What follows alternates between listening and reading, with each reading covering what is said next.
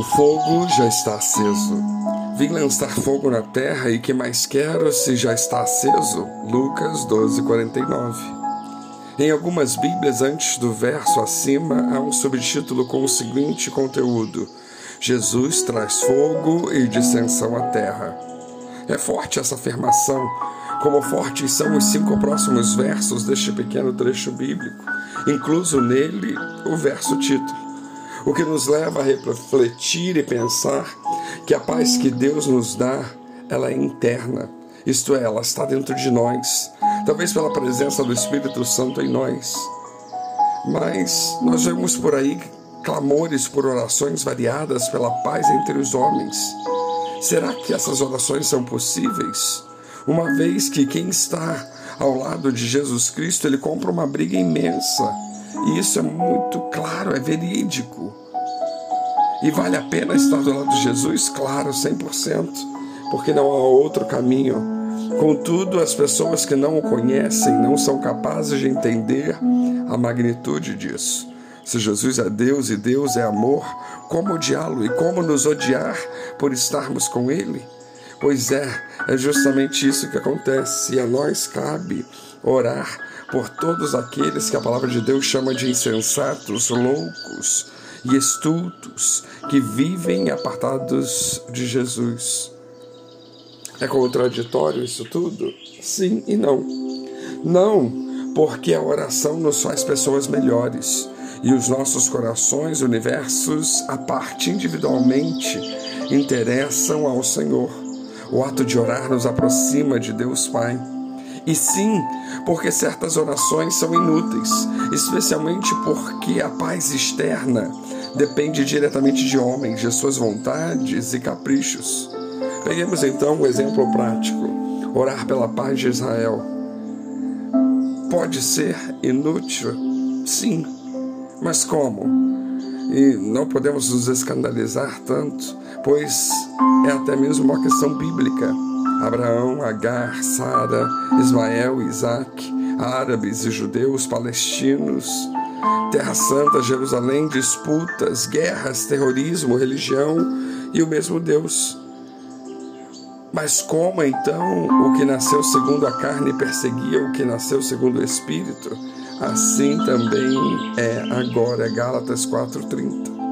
Foi e é agora e sempre será se acaso a oração pela paz de Israel funcionasse, não haveria a volta de Jesus e os acontecimentos descritos na Bíblia como são necessários para a sua segunda vinda, que restauraria os prejudicados.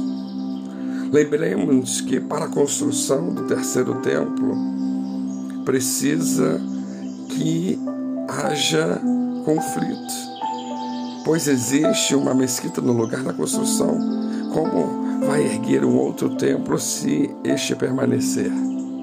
Contudo, a palavra de Deus é uma profecia que há de acontecer palavra por palavra. Apocalipse 22, 20. Aquele que dá testemunho dessas coisas diz: Certamente cedo venho. Amém. Vem, Senhor Jesus.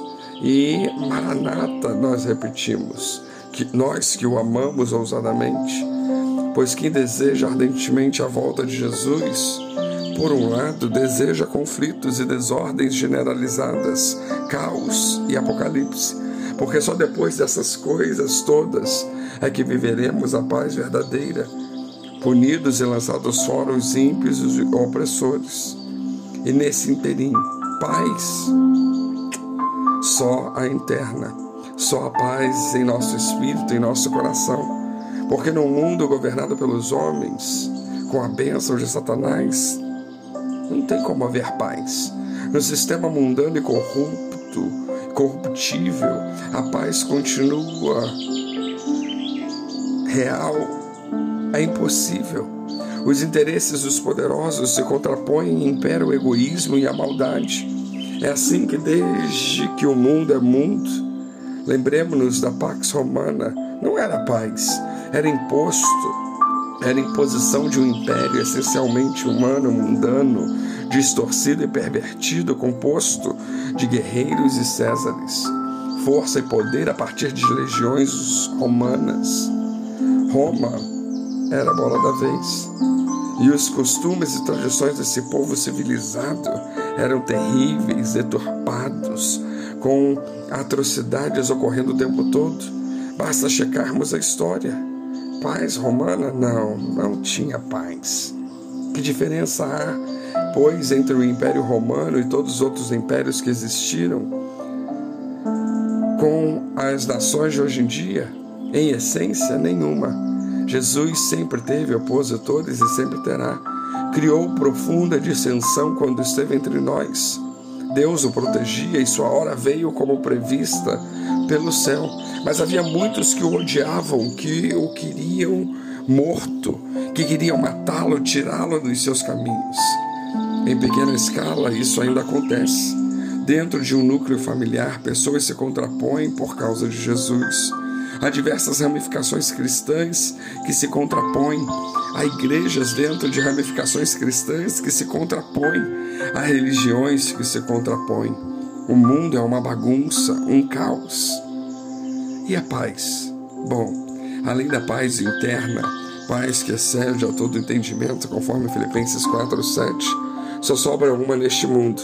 Se possível, quanto depender de vós, Tende paz com todos os homens. Romanos 12, 18. Podemos afirmar, então, que algumas orações nossas acabam sendo contraditórias a Deus e aos desígnios dele para a humanidade. Em suma, algumas orações nossas ou temas de orações propostos por algumas pessoas são perda de tempo, não vão se concretizar. Mas, além disso tudo, precisa ficar claro que o fogo já está aceso e nós precisamos ficar com os nossos olhos em Cristo, aguardando o grande e glorioso dia em que Ele virá nos buscar. Que Deus nos abençoe.